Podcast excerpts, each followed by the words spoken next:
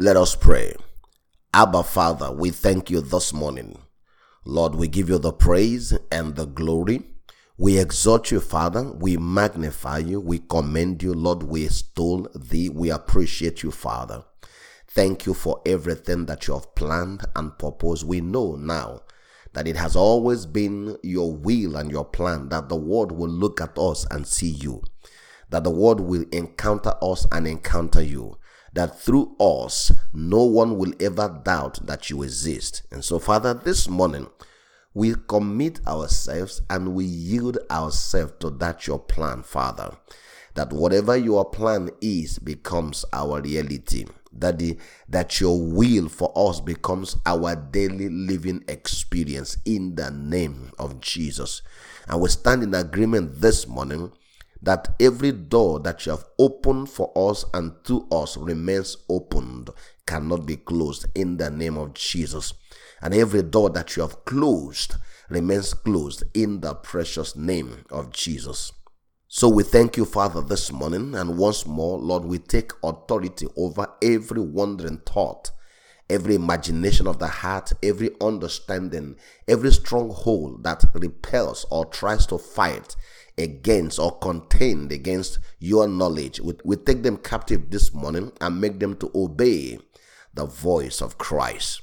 And thank you, Father, for all that you have done for us. Thank you for your faithfulness. We are thankful and hopeful and excited because we know that you who began this work in our life, you are faithful to bring it to a completion, which is the glorious manifestation of your sons. We give you all the praise and all the glory for your faithfulness, Father. Thank you for all that you have done. For in Jesus' precious and most excellent name we have prayed. And those who prayed with me this morning will say, Amen and amen and amen. Good morning to you this morning, my beloved brothers and sisters. Of course, it's your brother, Pastor Chido Jacob. I'm excited that we get to share once more this day, day after day, the grace of God. The Bible says, I commit you to the word of his grace that is able to keep you and to build you up and to give you your inheritance. The words that you receive are designed to do just that. When you hear the voice of the Holy Ghost, now you can know because it brings Godfidence, not confidence. It brings Godfidence, which means the trust in the faithfulness of God. It brings boldness because you become righteous. No wonder the Bible says that the righteous is as bold as a lion. When you know that sins have been paid for, when you know that you have the righteousness of God in Christ Jesus, beloved, it does something to you from within. No wonder our beloved brother Dr. E.W. Kenyon find righteousness as the ability to stand before God or to stand before circumstances or to stand even before Satan without any fear of inferiority. Listen to that. Without any fear of feeling inferior. That when you stand to face a situation, there is no fear that you are inferior. Why is that important? Think about that. You remember those days when you used to try to pray or try to lift up your hands to worship God, and suddenly you are reminded that you have done something wrong. You know why that happens is to remove you from the place of faith to fear. It removes your confidence almost immediately. There is no boldness when those thoughts cross your mind. But right now, you are being brought to where God has always wanted us to be, which is to be fully persuaded and assured that He has made us righteous. In the, and you know what? The greater part of this is that the righteousness you and I are operating with is the righteousness of God. Amen. And freely given to us and made available to us because of what our elder brother Jesus has accomplished on our behalf. Amen. What a glorious salvation. Beloved, what a glorious testimony this is. And this is why we must preach this gospel in and out of season when it's convenient, when and when it's not. Above every other thing, we must live this gospel that restores confidence in man. This gospel that impacts righteousness to man. We must preach it with all boldness. Don't forget, Religion demands righteousness from a bankrupt man. Religion demands righteousness from you.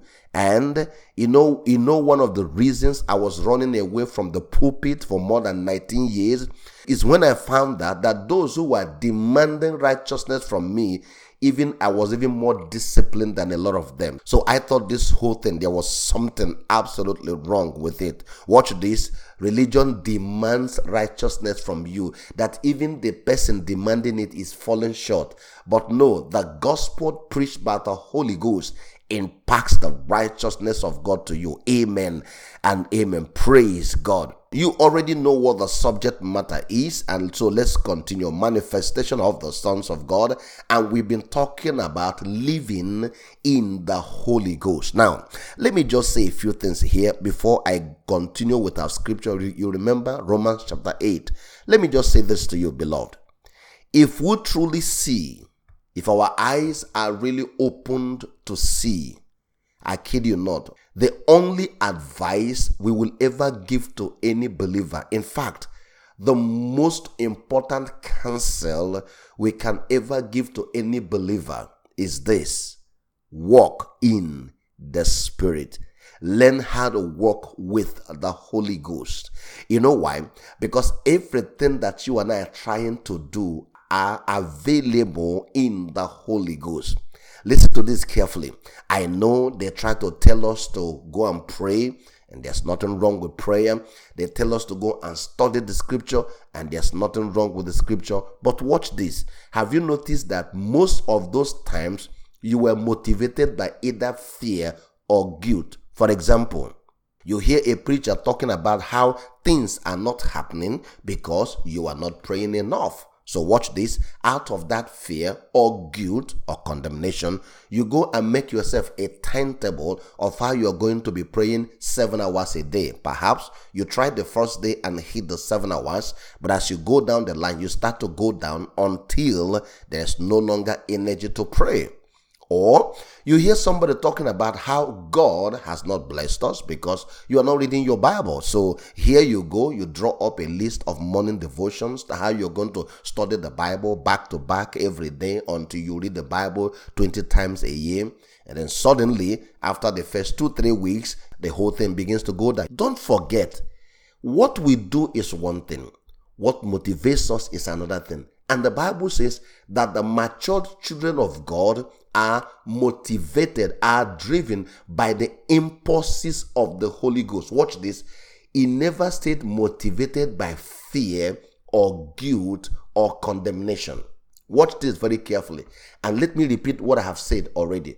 I believe now that the greatest counsel, the highest of all counsel we can give to a believer is to say to him, brother, sister, walk in the Spirit of God that is already present in you. You know why? because we can never be wrong walking with the Holy Ghost. Let me give you an example. So, the Holy Ghost can open your eyes to the gospel. And then, secondly, you start to see how this gospel is what the world needs. You start to see how this gospel is a solution to many of the problems humanity are trying to solve. Then suddenly, suddenly, as you see that need, you start to pray. Watch this, watch this. When you see that need, you start to pray for the gospel, for the prosperity of the gospel, for the eyes of the people to open. Watch this. You are praying according to revelation. You have seen something. The Spirit of God has shown you a need. Here, there is no fear, there is no guilt, there's no condemnation. It's not the same thing like what they used to say to us before. Go and preach the gospel because Jesus is coming tomorrow. If you don't preach the gospel, your family will go to hell. Then they'll give you a description of hell. Everybody will burn in hell. You must go and preach the gospel. God is not happy with you because you're not preaching the gospel. How can you be saved and you don't want to save other people? God is not answering you because you're not winning a soul. Watch this. Out of guilt, out of fear, out of condemnation, you hit your chest how you're going to go out there every Saturday to go and win a soul for God. And then you try the first few weeks, and after a while, he withers away. Friend, remember what I'm telling you this morning. I know I'm going on and on, but don't forget if there's any highest counsel I can give to you, it is beloved, walk in the Spirit of God within you. He has all the answers, and that's why He's there. Don't forget, beloved, He is there within us to provide us His wisdom and his own power. And you know the truth already. I don't have to tell you. You cannot compare your own power with the power of the Holy Ghost. You cannot compare your wisdom with that of the Holy Ghost. Now, watch this. What we are trusting and learning and praying is to become one with Him. We are already one with Him in spirit. What, what I mean here that the totality of our life is run from that oneness we have with the Spirit. Our thoughts are properly aligned and we are motivated by His impulses. Praise God. Amen and amen. And so let me continue our journey on Romans chapter 8. This day I'm going to begin from verse number 17. If you recall, we were here before the Easter holidays and we went back to the message, the foundational message of the resurrection. So we continue from where we stop. Verse number 17 says, And since we are his true children, amen and amen. Beloved, you and I are true children of God. How? Because we are brought forth by Christ. Amen and amen. He says, Since we are his true children, we qualify, beloved, please listen. We qualify. Do you know why? When I get to these places, I hammer on it over and over and over again because this is opposite what religion taught us for many years. We were being taught how to qualify ourselves before God. Don't forget, that's what we are taught. If you remember how to qualify ourselves, the things we needed to do to qualify ourselves. But how can we now qualify again when we have been made children of God? Don't forget, the way to remove you from your inheritance is to show you what to do to get it. Once you start to do to get it, you have lost what you have. Watch this now. And since we are his true children, we qualify to share all his treasures, for indeed we are heirs of God himself. It's like telling your children to qualify for your love. It's like telling your children to qualify for your care. It doesn't even happen. So watch this. And the Bible says, and since we are joined to Christ, we also inherit all that Christ is and all that he has. Praise God. Why? Because we have been joined together. This has already happened, and I'm going to show you what has not happened, but we need to understand what has happened already because what is going to happen is going to comfort from what has already happened. We are already joined with Christ, and because we join with Him, we are qualified to inherit all that Christ is and all that he has. Praise God. The Bible says we will experience being co glorified with him provided we accept his sufferings as our own. You remember that song? You are the Lord, that is your name. You will never share your glory with any man. You will never share your glory with anybody. You are the Lord. That is your name. Now we no longer sing those kind of songs. Why? Remember what it says? You will never share your glory with anybody. No, but we are not anybody's. We are children of God. And the Bible says we are sharing in his glory. Hallelujah. Watch this, and this is where I'm going to. Verse number 18 says, I'm convinced that any suffering we endure is less than nothing compared to the magnitude of his glory. Now, yes, you and I, because of the gospel we preach, because of living the life, we may encounter sufferings. Why? Because we live in this world. But Apostle Paul here is saying by the Spirit, even if that happens, is nothing compared to the magnitude of the glory that is about to be unveiled within us. Hopefully, I will talk more on this tomorrow. But watch this. It says there's a magnitude of a glory that is to be unveiled where within us, in us. That glory is to be unveiled within us. Beloved, don't forget, for those of us who have been following for a long time, you will remember before we got here, the Holy Ghost told us over and over where God works from. And where is that? Inside of us.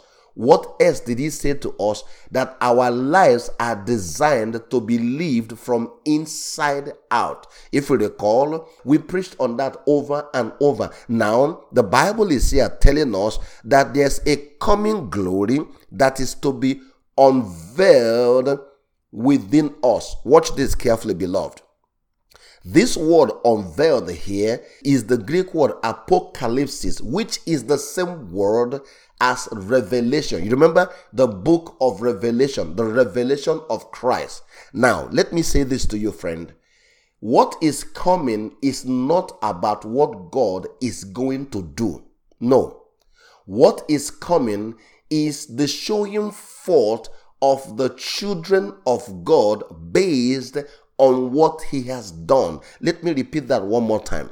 What is coming is the manifestation, the showing forth of the children of God based on what God has done. That means the unveiling of the sons of God. And please watch this very carefully. Verse number 19 now says, The entire universe is standing on tiptoe yearning to see the unveiling again, apocalypse, the revelation of the sons and daughters, the unveiling of God's glorious sons and daughters. Praise God. Amen and amen. Verse number 20 For against his will, the universe itself has had to endure the empty futility. It's like the universe itself has no purpose resulting from the consequences of human sin. But now, with eager expectation,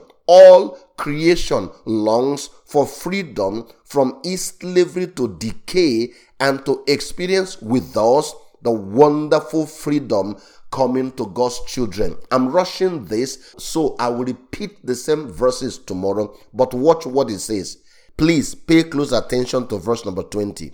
For against his will, that means against the will of the universe, the universe itself has had to endure empty futility. That means existing without a purpose. And why is that? The Bible says, resulting from the consequences of human sin. Watch this carefully, beloved. The world is like it's going nowhere. It's like it has no purpose. It is existing in empty futility. Why, beloved? Because of human sin. Again, have you seen why the idea of sin has to be wiped out completely? Because that's where the problem started. And to solve the problem of the universe, sin has to be taken care of. Have we again come back to the message of the cross? Yes. That is why Christ dealt with the issue of sin. And then when the children of God begin to live in the reality of their righteousness, their manifestation comes forth. Hallelujah. Beloved, have you seen that it doesn't matter where we go to, the Spirit of God is bringing us back to the same thing. How did the word become purposeless? How did the word enter into empty futility? The Bible said, is consequences of human sin. And to fix the universe, then the issue of sin, the cause of the problem, must first be dealt with. Now, has sin been dealt with? Yes. What is it that is remaining? The revelation of the fact that sin has been dealt with so that man can begin to believe it. Have you wondered why the manifestation has not come? Today, we are still struggling to get the church to believe that sin has been dealt with. They would rather preach sin. They would rather keep sin. They would rather teach you the confession of sin. They would rather teach you the power of sin rather than teaching you the power of righteousness. Friend, Christ has been crucified, and that means sin has been dealt with. What is coming? The unveiling and the manifestation, the revelation of the sons of God is coming. And the foundation of faith is the foundation of the righteousness that comes from Christ. We must stand on that righteousness because once we stand on that righteousness, we have the foundation that gives us the boldness to bring forth all that is within us. Praise God. Amen and amen. Beloved, a lot has been said this morning, but let me just recall a few things. Number one, don't forget what I already said.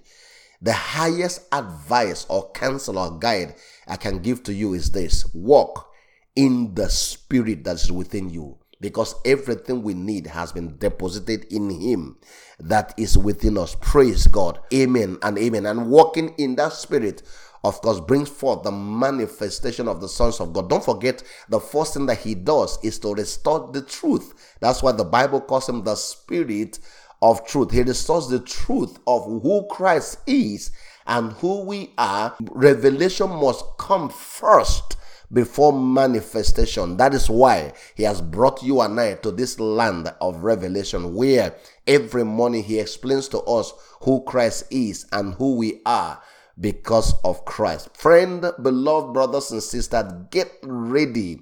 God Himself is building you and I into a house. Please, I will stop here and I'll come back to you again tomorrow. And don't forget, I ask all the time, please keep me in your prayers as I keep you in mind. Don't forget again, this April is our month of outreach. If you are receiving this message and you have not been sending it out, please consider doing so that the knowledge of Christ may envelop us and bring the word into the purpose of God. Amen and amen. Please enjoy your day.